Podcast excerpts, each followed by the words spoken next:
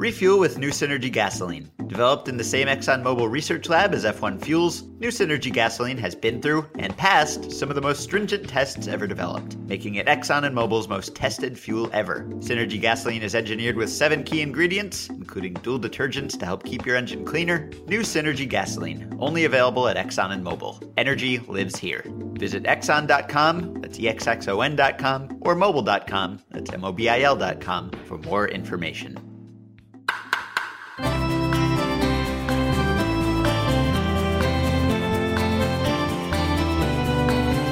Hello and welcome to the Ringer MLB Show. My name is Ben Lindbergh and I'm a staff writer for TheRinger.com, joined, as I often am, by my fellow Ringer writer, Michael Baumann.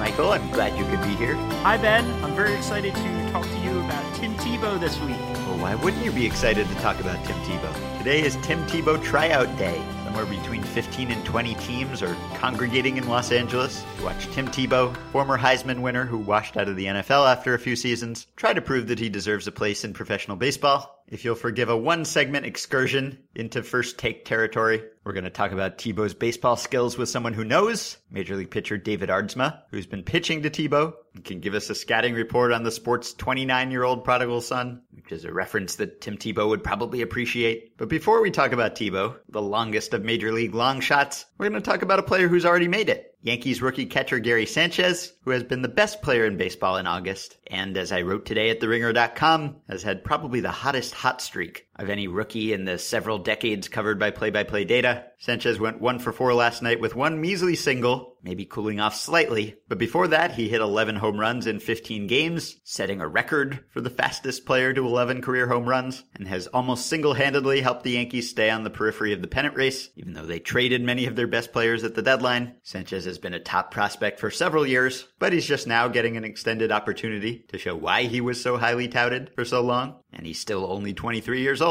So to talk about where Sanchez has been, where he is, where he's going, we are welcoming in Josh Paul, a major league catcher in his own right with nine years of big league experience, who joined the Yankees as a minor league manager in 2009, later worked for the team as a pro scout, and last season transitioned to the new role of catching coordinator, which gave him a chance to work extensively with Gary Sanchez. Josh, thanks for coming on. Thank you. So I know your responsibility is teaching catchers how to catch, not teaching them how to hit like peak Barry Bonds for a month, but I have to start by asking about the offense. Earlier this month, Sanchez was asked why he was hitting so well, and he crammed cliches into three consecutive sentences. He said, Right now, I'm not thinking too hard at the plate. I'm just going out there to put a good swing on the ball. Fortunately, good things are coming out. Good Bull Durham style responses. Can you do any better than that? Can you explain to us what has gotten into Gary Sanchez? Well, can I counter with a question? Why does it have to be something more than that? Well, I guess it doesn't. You know, he's he's hit his whole career at, at every level really, but the degree to which he has hit over the past month or so is really unprecedented for a rookie. I don't know if there's something special going on that you can pinpoint or if this is just one of those runs that a guy gets into for no discernible reason, but as long as it lasts, he is just locked in. Right. Well, I mean, approach wise, I'd say that he's learned some discipline in his in his work habits. When I had him in, I had him in 2010 in Staten Island for I want to say three weeks or so when I was managing, and I'd seen him a few times in between there and and now, but uh, he used to have you know kind of basically home run derby in BP, and uh, you know he's you know matured over the last couple of years and really worked on, you know, the right swing and the right approach and uh, really refining that stuff. Um, so overall, I would, you know, credit his work habits for his consistency.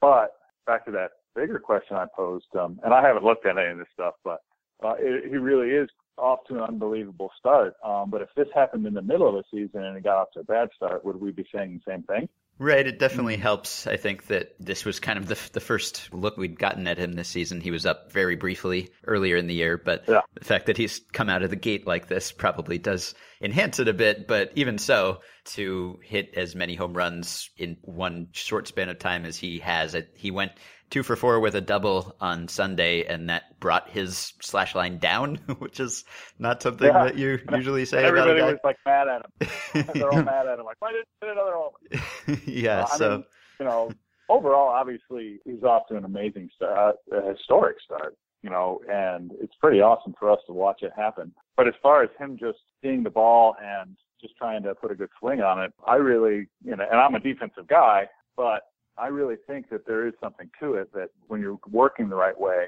uh, that when the game starts, there's less on your mind and you can react to the baseball. And it's really kind of cool to watch him handle himself in this situation and not getting, not be taken away by all the, the, the press and all the, and all the things that are being said about him. He's, he's keeping a really focused approach and it's kind of cool as a guy that's worked with him on that approach, not offensively, but overall to watch him do that. And I'm sort of having trouble figuring out how to ask this because we haven't seen anything like this from a rookie, from a catcher at the beginning of his career. But when a guy's on a, a hot streak where he's, you know, hitting 400 and slugging 800, you know, do you have any experience about, you know, what that's like, what the ball looks like in a, a situation like that? Or have you seen this in one of your teammates? How does everybody sort of around the team react to something like this? I've never been that hot. Um, but you know, there were times in my career where we got, you know, I got into the zone as they like to call it. And when you're in, when you're in that place, you know, it does really feel like everything slows down and you see the ball. Um, and, you know, your barrel just kind of finds its way to the center of the ball and, and you hit it really hard almost every time. And it's, it's really an amazing feeling. And, you know, he is in one of those stretches. The difference between him and, and myself, I would say, besides all the obvious, you know, tools and, you know, strength and body type and all that other stuff is that when I was going in and out of those types of things, I would say it was random because I didn't have a focused approach to my work. I was just kind of out there hitting. And Gary's really worked to have that approach, especially in his daily work and his getting his routine down. And uh, I think it's paid off a lot. And you know, the last two years working with him, I've seen him get off to slow starts offensively. Um, in Double A last year and Triple A this year, so, uh, much slower than this one, obviously in the big leagues, mm-hmm. and pick up as the season went on. And, you know, part of that's being in the rhythm of the season. And, but that seems to be his trend as well. But I would attribute it to the work he's done. And, you know, statistically, he's not going to be a 400 hitter for his whole career, but uh, he's going to be a really good one. yeah, right. I mean, I mean, there's no reason to think he won't continue to hit. Obviously, he'll cool down at some point might be a good hitter, just not an otherworldly one. So if you do have right. that approach, then how do you get into and out of this sort of zone? Because the stats would say that it's unpredictable, that even if you've been hitting lately, that run might end really at any time. I don't know if that's also the player's perspective, but how does it happen? Do you wake up one day and say, oh, the magic dust wore off, I'm not feeling it anymore? do you get into some bad habit and then you realize that you've lost whatever stroke you had during that streak? How do you get into and out of those kind of periods? I think some some of it is random.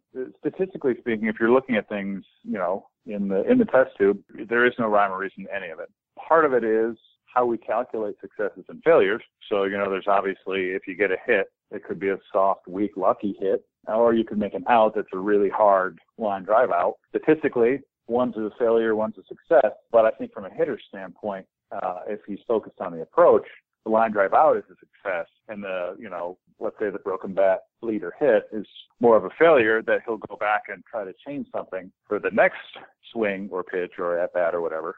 Uh, whereas you know if he just finished uh, hitting a line drive out, there's really nothing he should change. So I think part of that is how we label those successes and failures. But from a hitter standpoint, and you know, if you talk to hitting coaches about this too, you'll see or you'll hear them talk about a guy he's about to get hot. You know, they'll they're the ones down there working with him every day in the cage, and they see how they're working and how their mechanics are, how they're how they are emotionally. I mean, that's something that statistics misses on entirely because there's no way to really quantify it. He's having a bad day, got in a fight with his wife, you know, he got in a fender bender on the way to the ballpark. His kid is sick. Whatever else it is, any of those types of distractions can take you away from what's going on in the game. And as you guys have probably written about, they only have four tenths of a second to react to a fastball. Um, and anything distracting that in your mind, especially emotionally, can take away from that. Less time you have to react to it, um, less likely you are to square it up, hit it on the barrel for hard contact, et cetera, et cetera. So none of that stuff can be captured. But the hitting coaches are the ones that uh, that do the daily work with them, that know how they're feeling, that know how they're swinging, that know what their frustration levels are, their comfort levels, all that stuff. Those guys are usually the ones that can kind of feel, if you will, good stretches coming, and also be able to say, hey, this guy, he might be headed for a downturn. And while they're working to obviously keep that from happening with, you know, drills and video and whatever else, sometimes you just you just can't stop it. it's just human nature. And tracking that, just going back to you know differentiating between the batting average and having good at bats and getting the the bat on the ball. How formal is the tracking of those quality at bats? Is it just you know the hitting coach is sort of takes notes and says, "Oh, you know, he saw a lot of pitches today," or is there like a, a spreadsheet somewhere that somebody plugs in? You know, he hit the hit two line drives even though he went over 4. I'm not in the hitting department, but I do generally, you know, um, know what different organizations do. Um, first, obviously, there's a lot more technology these days, and we can track hit velocities and mm-hmm. You know launch angles and all that other stuff, miss rates, chase rates, all that other stuff. So there is a, as a, I guess as an industry, we're getting better at tracking at what a good at bat is. But you know, I, I think every organization has you know some sort of note taking I guess, game report kind of thing. You know, Josh Paul looked terrible on three sliders tonight. He's pulling off, blah, blah, blah, blah, blah. Yeah. Um, and, you know, some kind of, you know, uh, spreadsheet that they can kind of track that stuff. So I want to ask about the catching because this sort of hitting would be impressive even if Sanchez were DHing, even if he were playing left field. But the fact that he's doing it while catching and based on the best stats we have, catching pretty effectively makes it all the more impressive. So you mentioned that you saw him briefly way back in 2010. I assume you started working with him more in earnest last season, but can you talk about how he's evolved as a catcher, what he was, how raw he was when you first found him? Well, when he, let's see, 2010 is when I first saw him. I want to say in spring training, but I know for sure he got to us in extended spring training and uh, got to Staten Island at the you know, like the last three weeks or a month of the season, and it was ugly. it was it was really ugly. He had a real hard time catching the ball at all, much less catching it cleanly. Um, and he struggled. You know, it's he's a big man, and he was a big man even then, and had flexibility issues. Um, he's always had a great arm, but he didn't. You know, release times and, and accuracies and things were it was kind of raw, uh, wild and raw.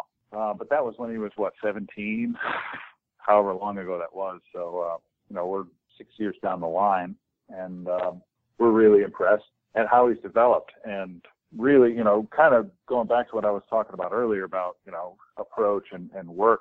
2015 is when Gary Sanchez turned his career around, especially defensively. He showed up ready to work in spring training and has, and I can honestly say he's become the hardest worker I've ever seen, especially in catching.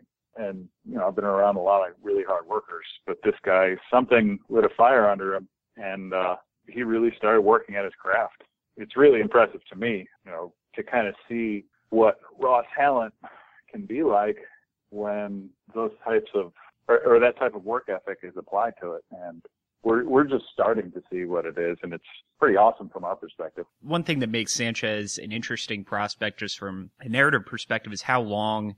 It's not that he's taken a long time to get to this point. It's how much of it has happened in the public eye. Like he made headlines just when he signed um, signed for that three million dollar bonus, and you know you had him in the New York Penn League when he was the same age as most high school seniors, and he's just spent so much of that time developing where everybody can see him. What does that do to, to public expectations? You know, what does that tell you when you throw a kid into a competition that's consistently three or four years older than he is?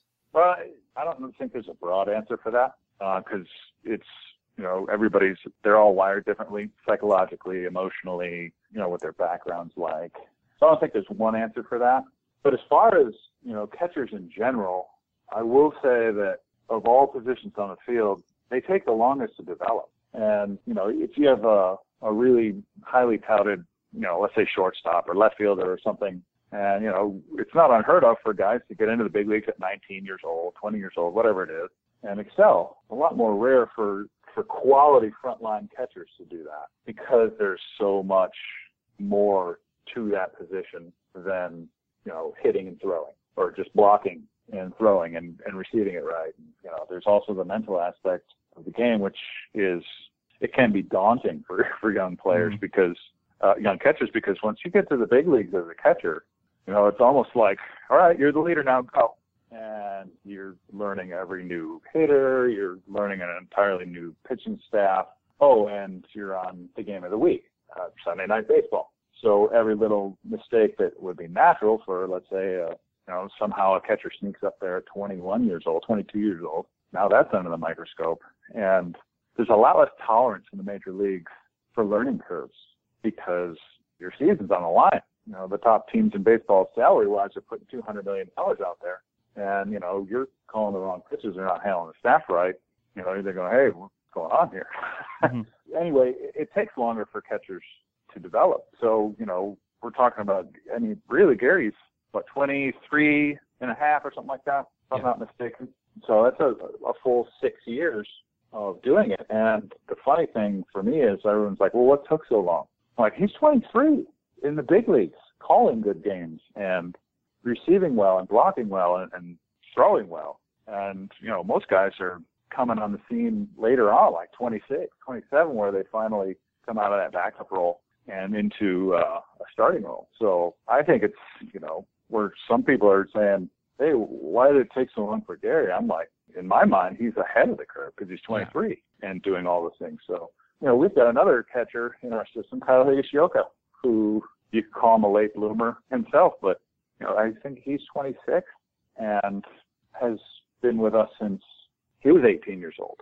Um, and now he's finally, you know, his mind and his body are kind of catching up to each other and he's clicking too. So catchers take a little longer and it's, but if you're doing it the right way, I think it's worth the wait. Yeah, and you touched on something that I think presents a, a really interesting developmental challenge, not only for uh, young catchers, but young catchers who, who have that potential to be an impact hitter as well, which is that it's not like other uh, up the middle positions where it's just, you know, does he have the athleticism to do this? There's so much more that goes into catcher than shortstop or, or center field. So that takes longer to develop, but at the same time, you need to challenge the bat. And you see amateur catchers like Bryce Harper's the, the extreme version of this where the Nationals just said the bat's too advanced. We're not going to wait for uh, the glove to catch up. We're just going to put him in the outfield. And obviously there are other considerations. But as a, a member of a coaching staff, you know, you're teaching him how to call a game, how to receive the ball, and, you know, maybe his bat's more advanced at one point or with somebody else, the glove's more advanced. You know, how do you come together as a staff and, or maybe even as just as a coach individually to try to make sure you're developing all parts of his game in such a way that one doesn't lag behind? Uh, well, we can't always control which tools on a, for a player develop at what pace. Mm-hmm. So some of those things, you know, developmentally, you know, physically and, and mentally developmentally, uh, they arrive at different times for different players. But, you know, we, we don't just do it on, uh, one guy doesn't make the call for us. You know, it's just all the coordinators talk about all the different parts of every player's development. And, you know, we try to keep it level appropriate while still challenging them, right? You know, so we don't want a guy, you know, hitting 400 for an entire season or something like that because he's, you know, in, in low A ball. We do want to challenge him, but other things are taken into consideration. And uh, we try to, you know, catching wise, we try to, you know, there's some level specific type things that we try to, you know, keep track of. But like I said, it's not always in your control. So guy might be a really great hitter, but he really needs to learn how to receive or block or throw uh, at a lower level. It's like, well, he needs to keep continuing that and uh, and doing that at that level, perhaps. So, you know, we do our best, but it doesn't always work out that way. And really, you know, not every player, not all their tools, you know, blossom, if you will. so, you know, the perfectly rounded player isn't out there. You know, everybody's better at something than something else, and you know, as an organization, you're you're always looking for the highest total value of your players on the field to give you the best chance to win a championship at the end of the season. And you mentioned the expectations and the scrutiny. And for a guy who was on the Baseball America top 100 list five times by the time he turned 23, that has to weigh on you to some extent, I would think, even if those expectations are unfair and, and people aren't realizing how young you are, even though you've been in the national radar for some time. Do you think there were times when that got to him? Did you sense ever that he was pressing because of his urgency to fulfill these expectations? Um, I don't know. I didn't feel that the last two years, which is really when I was working with him. Because when I was in pro scouting, I I didn't really have any input into it. I was, you know, doing a di- totally different job. So I don't, I can't really speak to those years. Um, but the last two years, it didn't seem, I didn't hear him talking about any of it. He was really focused on what he needed to do to develop rather than what people were saying or writing about it, mm-hmm. which, you know, which is the approach I would tell every player to do. You know, the things in the media are really for fans. And if players pay too much attention to them, whether it's praise or criticism, that kind of stuff can distract you from what you need to do to actually perform. And you know, I didn't, I didn't sense any anything like that going on with Gary. Um, the last two years, anyway. Mm-hmm. And you mentioned that he really rededicated himself to defense last year, and there were reports earlier in his career about discipline problems or motivation problems. And do you have any sense of what the origin of that was? Was it just that he was so good at hitting early on that it was hard to talk himself into working on something he wasn't immediately as good at? Or is it just something as simple as, you know, your brain is growing and maturing and mentally and emotionally you're not necessarily where you're going to end up when you're still a teenager? So do you have any sense of what the cause of the, the renaissance last season was? I don't. Uh, and I can't really speak to those again. Those four years when I was scouting. Yeah. You know, I had heard things that you know he wasn't working the right way and and and those things. But I do know that what he did in starting in 2015 was truly remarkable. I mean, we're talking about a guy. I came into Trenton. Uh, it was earlier in the season, and they had just played in the night before they played an 18 inning game, you know, extra inning game, and he caught all 18 innings. And the uh, catching coach there, Michel Hernandez, told me that after the game, I don't know, it was like one in the morning or something. He was in the weight room riding the exercise bike, getting his cardio in after catching 18 innings. You know, always doing extra work that wasn't hitting. Hitting, getting extra swings is fun. Taking extra balls off a machine in the dirt, blocking, and you know, doing that kind of stuff. Catching wise isn't always fun. And he was doing more than anybody I've ever seen because he wanted to be a good catcher and he knew that he had to work to do it. And really, that's what it comes down to. Good catchers work. The guys that aren't as good, they don't work. It's pretty simple in my eyes. And early on, there was a lot of external skepticism that he would put in that work, that even if he did put in that work, it would be as effective as it would have to be. And just unfortunately for him, because of the timing, he got a lot of Jesus Montero comps. And so I wonder whether internally there was the same sort of skepticism. I think in public statements, the team always maintained that he could be a catcher or they were committed to him as a catcher. But internally, early on, when, as you mentioned, he was pretty far off from where he needed to be, were there fairly serious doubts that he would get to the point where he is now? Well, um, I guess the best way to put it is this in not just Gary's career, but in all baseball players' career, uh, in all their careers, it comes down to whether or not they're willing to do what it takes. And that's a question for all players, um, whether they're really highly touted prospects like Gary was forever, or whether it was Kyle Higashioka, whose name no one has spoken about for eight years. They have to answer that question uh, for themselves. And if there were skeptics in the Yankees organization, Gary proved them wrong, and he did the work. But I do know that if he didn't do the work, uh, we wouldn't be having this conversation right now. And the stats certainly say, obviously, the, the caught stealing percentages are always there. He has the arm, but the stats that are available in more recent years, published at Baseball Prospectus, say that he's also a, a, really strong receiver, that he's added over a win's worth of value just by influencing umpires or, or presenting the pitch in such a way that it's more likely to be called a strike, however you want to say that. And, and that's been the case over his last few stops in the minors and also in the majors. Is that something that was taught? Is that innate? What sort of drills did you and Gary do to help work on that ability? Really, it was the way we approached it was we brought it to his attention that you know this is something we value as an organization, and uh, it's something that you know baseball in general is starting to value a whole lot more. You know, to put it very simply, it's it's catching the ball the right way, and uh, basically it was us as a catching coach staff, if you will, uh, pointing that out to him and you know getting him going on drills. Um, and it wasn't just you know sitting in front of a, a pitching machine and catching a million baseballs. Um, a lot of it was getting him in the weight room, doing a lot of extra stretching, leg stabilization exercises, things like that. And it took a while for him to kind of figure that stuff out. But again, he didn't just say, oh, I can't do this, I quit. I want to be a DH or a first baseman or whatever else. Even when he was having a hard time with it, uh, he kept doing the work. And really it was Michel Hernandez, who was his catching coach in, in Trenton last year, really got that process going. And uh, Jason Brown, who's our AAA catching coach, those two guys really worked hard on this part of his game with him. And, you know, we're always talking about adjustments and daily drill work and things like that. And uh, it really paid off for him. But I think the most important part of it was him realizing that I got to fight for every pitch.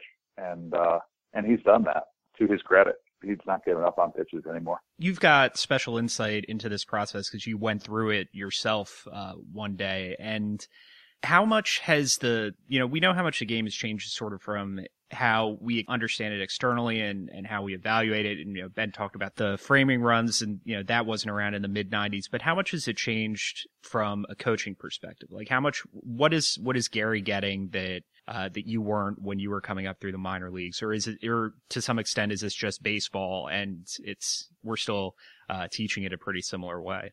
You know, when I was playing uh, in the late '90s and the and the 2000s, we talked about you know catching the ball the right way, but most of the time, if you could hit 40 homers, nobody cared.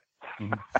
Basically, what it come down to. But there was also uh, there were those of us, probably mostly I'd say the backup catchers, uh, the guys who couldn't hit 40 homers. We were we were trying to do the right thing and catch the ball the right way. And you know, there's obviously much more feedback as to how well you're doing nowadays. You know, with you know the baseball prospectus numbers, and you know, I think there's, well, there's a couple other sites that kind of run that stuff. But um, now there's just more attention put on it, I think, because of that feedback. So um, but as far as the techniques and stuff, I mean, it's not really that much different. It's just, you know, taking care of details, really.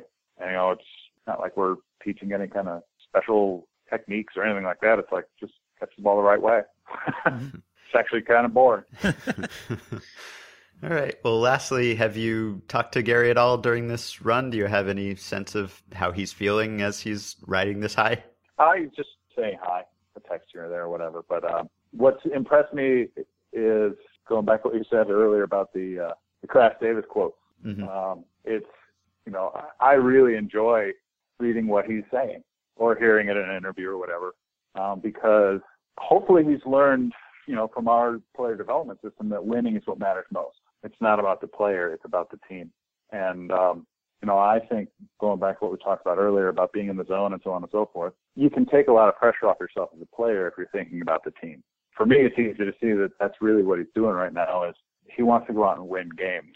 It's not about hitting home runs for him and or throwing runners out. It's about being at least one run ahead of the other team at the end of the day. And it's kind of cool to, to listen to him talk about that. Yeah, well, when you hit whatever it is, 11 home runs in 15 games, your goals and the teams are pretty closely aligned. He basically has been a baseball team unto himself over the last few weeks, so it's been fun to watch. And as far as I'm concerned, the catching coordinator can take full credit. So congratulations on the part you played in getting him to this point, and thanks for coming on. All right, thanks, guys. All right, before we continue to the Tebow talk with David Aardsma, let's pause for a minute for a message from our sponsors, starting with SeatGeek. Buying tickets online for sports and concerts has been a confusing process for a long time. It's always been hard to find the best deal for that game or show you want to go to, and none of those older ticket sites wants to change that. But SeatGeek is different. They've come along and created an amazing app and website that makes it easier than ever for fans to buy and sell tickets. SeatGeek is always the first place I go to to look for tickets to a game or concert. My mom always asks me if I can get her into baseball games games because I write about baseball, I cover baseball. Surely I must be able to get other people into baseball games. It doesn't work that way. The press pass is non transferable, but I can go to SeatGeek. Everyone is allowed to do that. Everything about SeatGeek is designed to make life easier for sports and music fans. With SeatGeek, you'll never need to waste time checking prices on other ticket sites. SeatGeek does that for you by pulling all the tickets available on other sites into one place so you save time and never miss a deal. You're familiar with the concept of search engines? You want to find a certain website? You don't look at every single website one by one, you go to Google. You search them all at the same time. SeatGeek works the same way, but with tickets. And SeatGeek wants to help you get the most bang for your buck. That's why every ticket on SeatGeek is given a grade based on value. You'll immediately see any underpriced seats and be able to find the best deals that fit your budget. This is a sabermetrically sound approach to purchasing tickets. And best of all, Ringer MLB Show listeners get a $20 rebate off their first SeatGeek purchase. To get that $20 rebate on tickets, download the free SeatGeek app, go to the settings tab and click add a promo code, and enter the promo code Ringer MLB. SeatGeek will send you $20 after you've made your first purchase. So download the free SeatGeek app and enter the promo code Ringer MLB today. And I also want to introduce New Synergy Gasoline, Exxon and Mobil's most tested fuel ever. I know you may have been introduced before, perhaps at the start of this very same podcast, but we're leaving nothing to chance here. You must meet Synergy Gasoline because it's been through and passed some of the most stringent tests ever developed. Developed in the same ExxonMobil research lab as F1 Fuels, New Synergy Gasoline is engineered by chemists who understand the science behind keeping engines clean and know the complexities of modern car technology. That's why it's formulated to keep modern fuel injectors clean while still working great on older engines. Synergy isn't ageist. All engines are welcome. New Synergy is also engineered with seven key ingredients, each with its own unique function, to help make Synergy Exxon and Mobil's best fuel ever, including dual detergents to help clean your engine and corrosion inhibitor, which is designed to help prevent rust from threatening your engine and its performance. So refuel with New Synergy gasoline today. Only available at the almost 11,000 Exxon and Mobil stations across the U.S. Energy lives here. Visit Exxon.com, that's EXXON.com, or Mobil.com, that's M-O-B-I-L.com for more information. All right, our next guest, like our previous guest, has nine years of big league experience. David Aardsma pitched for the Braves last season, spent time in AAA this season, and is currently a free agent. And one of the things he's done since he last pitched professionally is pitch to Tim Tebow, and then write about pitching to Tebow in a blog post for Baseball Essential.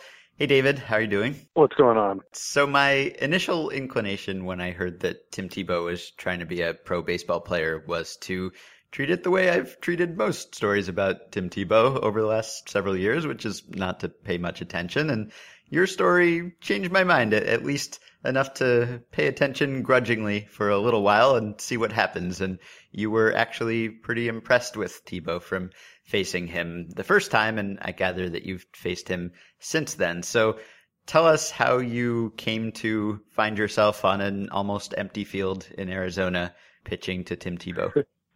um, yeah, so so Chad Moore, his, his uh, hitting coach, um, he helped me out a lot last year when I was looking for places to throw. Uh, when I had to change all my training, he he really helped me out, let me throw at his facility, and so we've become decently close since then. And and when I heard, just like everyone heard, I was kind of blown away, kind of shocked that you know Tim was going to try his hand at professional baseball, and so I heard Chad Moore was his hitting coach, so I immediately texted him, asked if I could come out and watch him hit or just to see it for myself. And and uh Chad asked if I'd been throwing and asked if I'd come out to throw to him. And and I uh you know just obviously wanted to jump at that uh jump at that opportunity just to just to face him just to see it just to you know and and a little bit on my line just to show him what professional you know major league pitching looks like and and to uh, kind of maybe even a little bit put him in his place yeah, and so were you a big leap from anything he had seen recently? I mean, you were hitting 95 when you were pitching in Atlanta last season, and, and maybe you were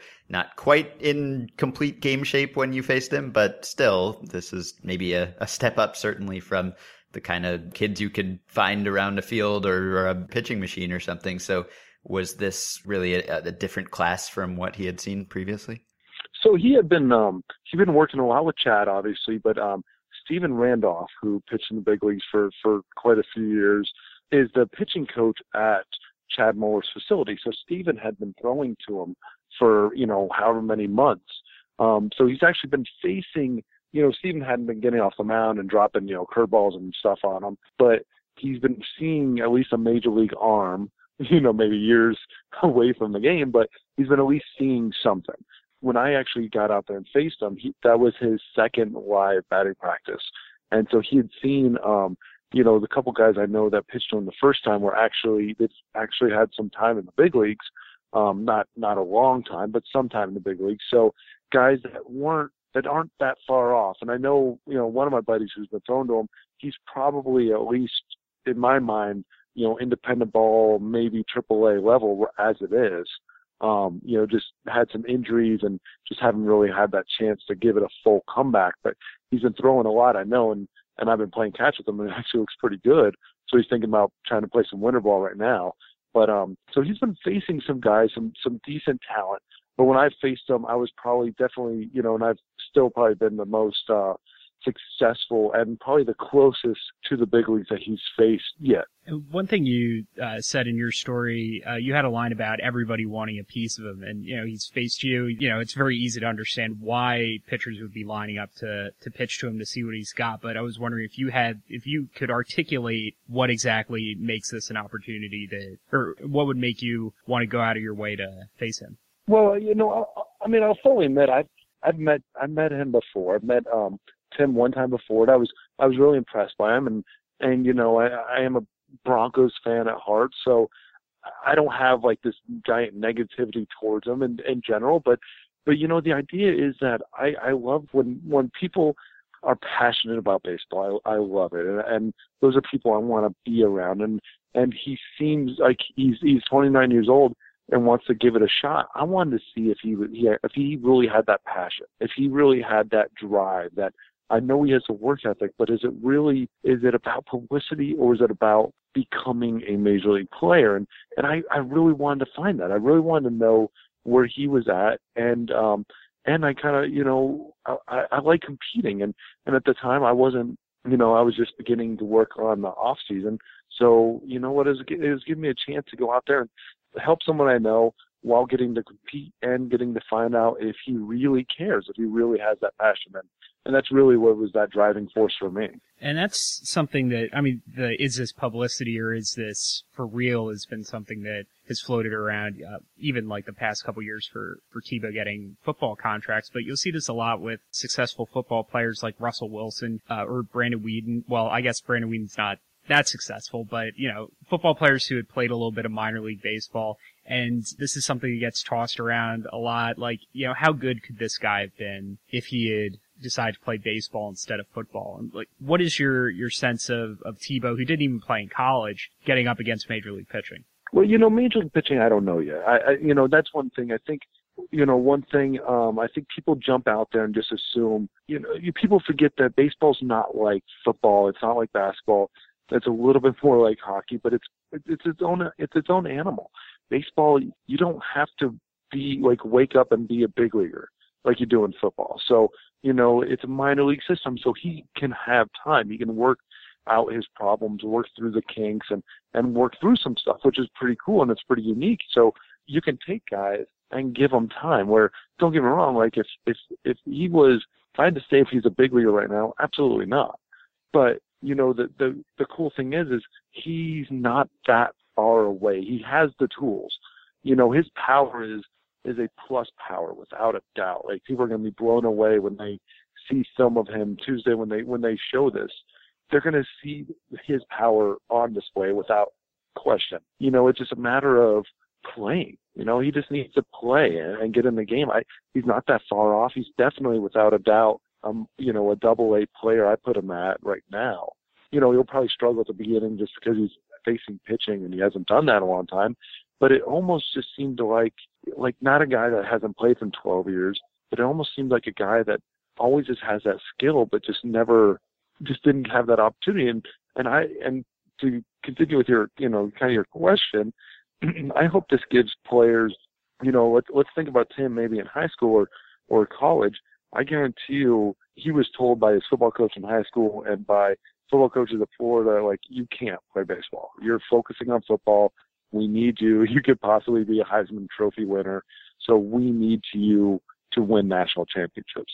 And they said, we can't. You know, I guarantee they told him we can't let you play baseball at the same time.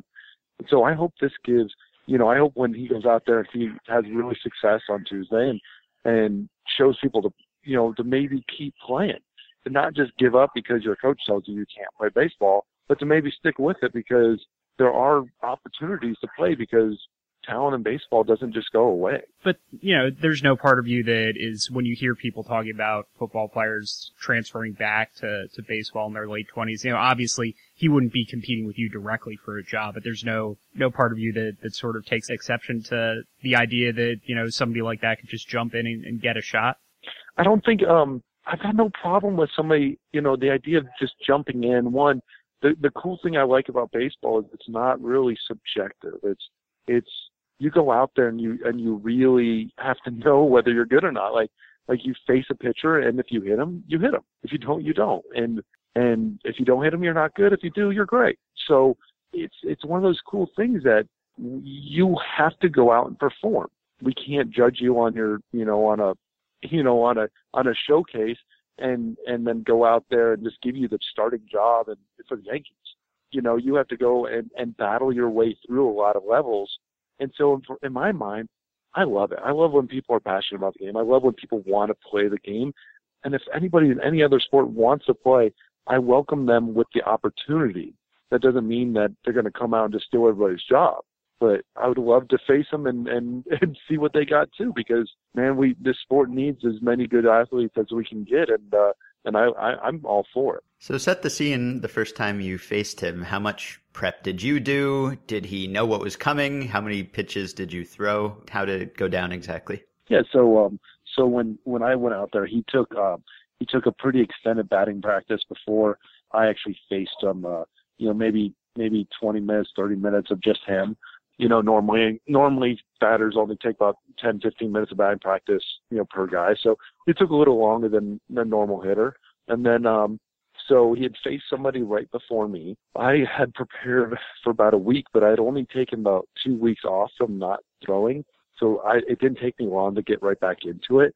And so I went up there and, and did my normal like warm up, you know, with the catcher, talked to him, talked to the catcher about what I want to throw, and then faced it like I would a hitter. Um, I did all my normal game routine. I went up and and we didn't tell him anything that was coming. I threw all my pitches. Now my slider wasn't as tight as it normally would be, but uh, you know, just from not throwing a whole lot, but it was still pretty good. And then I just attacked him like I normally would, and like I normally would a lefty. And um, I pitched him, and and uh, you know, the first time facing him, he, he struggled a little bit, but he wasn't that far off. So you mentioned a, a few things in the story, but what are the tells you try to pick up on when you're watching a hitter maybe you've never seen before, never faced before? And if you don't have a, a, detailed scouting report, what are you seeing, either good or bad, that tells you immediately, oh, this guy is raw, this guy is polished? Well, you know, the first thing I'm going to do, I mean, if I get an opportunity, I'm going to watch batting practice a little bit, watch this swing, watch watch if it's smooth, watch what they're trying to do. Tim has a lot of power, so you can tell he tries, he's trying to pull in, trying to use that power a little bit. So I'm going to understand. I'm going to probably try to stay away from the inside half of the plate because it really looked like he was trying to pull it. So I'm going to try to stay away from there. You know, try to set him up away more until I can get in on him. Um, until he starts going out there and chasing, then I'll go in and hammer him in. I'm watching where they stand. Uh, he stands a little bit like I kind of compare him to Mark Teixeira. A little power, you know, a little bit more on his back leg, but kind of a little bit wider stance, slightly open. So there, I can always, I can also tell he's kind of looking for the ball again a little in because he wants to kind of, he's already got his body open to be able to see that pitch in. And then, uh, you know, I'm watching each pitch. So if I throw a ball away, is he starting to look away? Is he starting to swing? Is, is he late on the pitch? You know, if he's late on the pitch, I'm going to try to bust him hard in. You know, if he's early on the pitch, I'm going to try to slow, slow him down, throw throw pitches down a little softer, a little slower. And I'm watching each pitch. I'm watching his reaction too. I'm watching how he acts. If he gets frustrated with himself, then I'm going to throw it again. If he he just jumps right back in there after a bad swing, I'm going to throw it again because he didn't learn anything.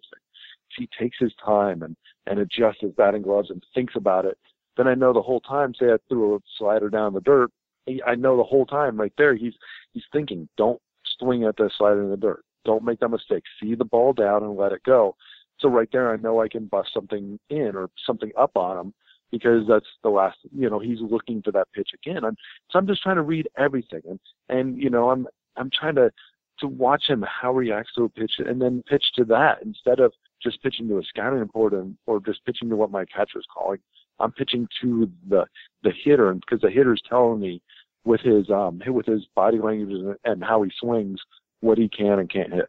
So, just based on your experience with him so far, what would you say is the weakness that he would have to work on, or, or maybe the, the most obvious vulnerability that pitchers would try to exploit once he gets into actual games, if he does? Um, what you know, what it is, it's going to be, um, it's going to be the pitches really away. He does have a good plate discipline. I was really pretty surprised Um, I would say off speed, down away. It, it's that's the one thing right now. It, it, that's that's that's hard to cover regardless.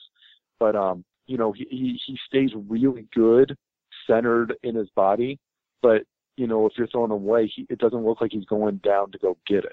So sometimes he stays so centered that you can maybe you know pick him to death on that bottom corner, and just let him um, just kind of you know dig his own hole by by not swinging at it. That's what I kind of notice if if a pitcher can maybe uh, back uh, backdoor sliders, backdoor you know you know off off speed pitches down and away, changeups down and away. That's probably definitely the best pitch. Inside, he's really good. He's really fast bat, so stay away from there. Um, I haven't given him too many really good back foot sliders yet, just based on my just not being good with it yet. You know, in my times facing him.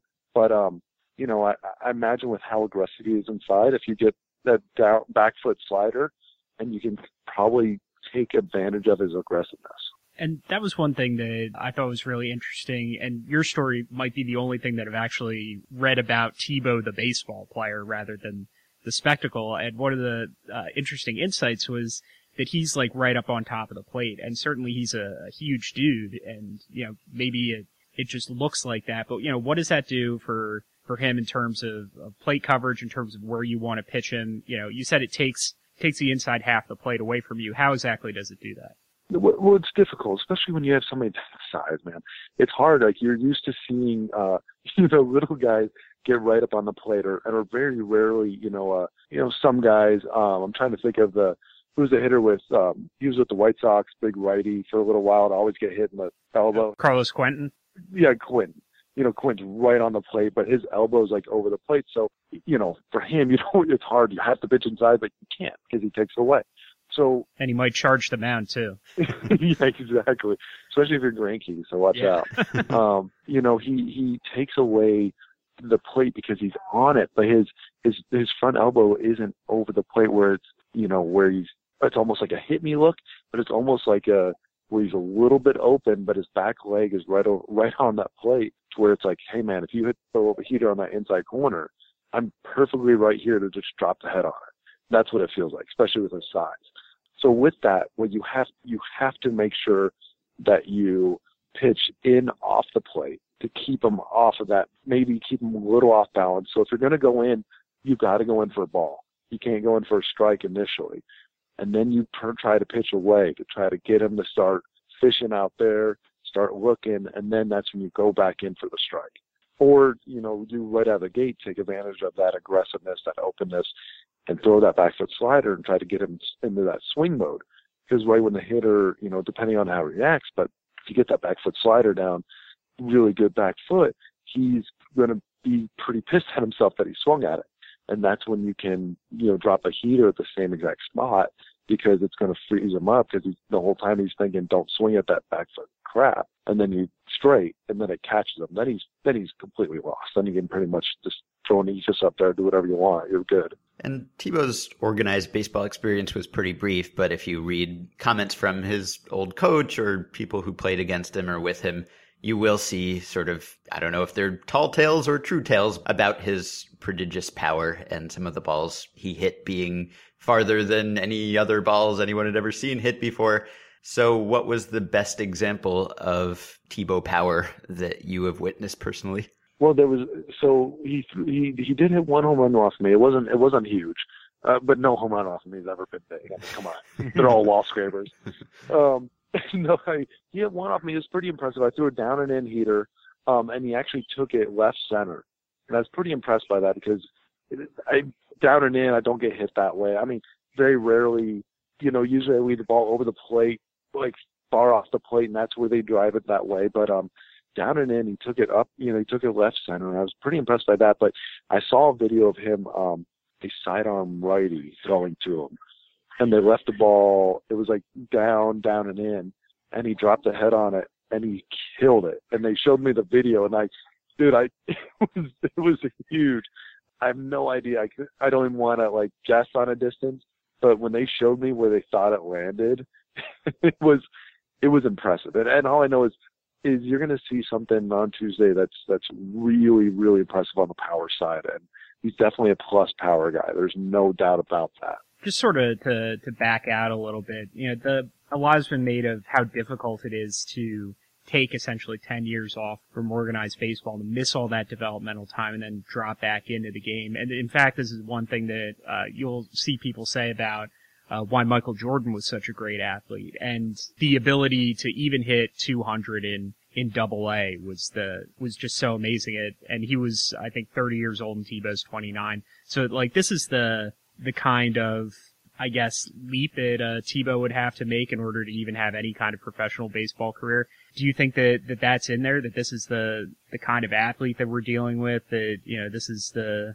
you know something that's, that's possible that he could even get that far up in uh, in organized ball so I think the difference in um, with baseball and in almost every other sport is, or I guess maybe hockey, unless you know, or maybe basketball with shooting. I guess with and the quarterbacks. Baseball's so hand-eye coordinated. It's it's it's so it, we focus so much on the little tiny little details. Other than a lot of sports, you know, football is about so much about just power. So much, you know, basketball so much just about aggressiveness or speed and quickness. Baseball, you need to have every element of the game to be able to play. And so when I start breaking down Tim and I start looking at his defense, I didn't see a whole lot defensively. Just out of I didn't see many plays or anything, but it wasn't bad. It was fine. I never I didn't see him mess any balls up. I actually saw him dive for a ball. On a, a it was kind of funny to watch, but you know he dove and made the catch, no problem. His so defensively, I can't really tell you. Throwing wise, if you watch him throw, it's going to look a little funky. It's going to look like a quarterback with like at the very end, it's almost like he his arm slows down, um, kind of like a quarterback kind of casts the throw at the very last second. It looks like that, but if you just watch him throw, it looks funky. But if you watch the ball and not him, it's I compare it right to Nick Markakis. Not like extraordinary arm, but accurate. Mm-hmm. Every throw I saw was one hop to the bag. The worst throw I saw was 10 feet away from the bag from right field to home. Every ball was one hop right to the catcher's glove and it's adequate. It works. It's it's not plus by any means, but it's it's fine. It works. Speed wise, he's really he's really fast. He ran a 60 and it was really good time. I don't want to tell because they haven't said anything. His camp hasn't said times, and so I don't want to say anything. But it was really fast.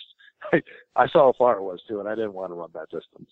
Um, yeah, it wasn't. It didn't look fun. Uh, power wise, obviously, like I said, plus power, and then you know the one thing I like I said is is probably that average, probably the the balls in the way, whether you just take it and go to left field and no problem. On, you know, that's going to be the last thing that comes, and that's probably going to be his biggest negative aspect in my mind. Is just a just the standard back control. You know, where somebody can sit there in the cage and just pepper left field without a doubt because I feel like he, he's got that power and he wants to use it, so he wants to pull a little bit, and so I think he that's the one the last thing that's going to come is just that back control and just be able to put the ball kind of where you want it when you want to. But for me, if you're if you're signing guys, you're signing guys on tools, and I say he's got four tools without a problem. You know, the throwing, you know, maybe so maybe has three tools that are there without a problem locked in, and and then you know the one you're just going to have to get him in the system. So I don't want to say he's going to be a big leaguer, but I guarantee you he can probably jump right into Double A and battle and play without a problem and do a lot better than 200. I'll tell you that much. I would think that the uh, pitch recognition would be the big problem, even if your skills are intact, even if you had the raw talent. It seems like there's no substitute for the decade of seeing thousands and thousands of pitches that your opponents will have seen and being able to pick up on the movement and identify the pitch type right out of the hand that seems like something that having played two years of high school baseball, albeit at a high level in the second year, that's something that would just have to come with repetition more so than raw talent. Yeah. Yeah, uh, you know, and and to not did not jump you here, but absolutely, I think, and that's why for me, one, there's no risk in signing because it goes against your your draft stuff. It, it's so it's no big deal. You, you can probably sign him for not a whole lot, and man, I would just get him in there and get him swings, get him swings, get him swings try to get them caught up as much as possible and just see what you got because because it's there, the talent's there.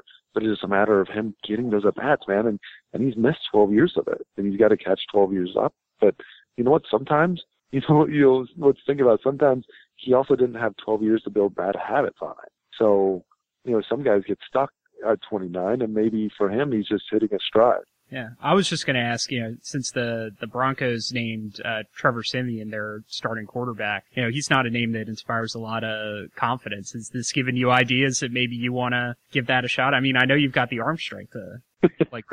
yeah.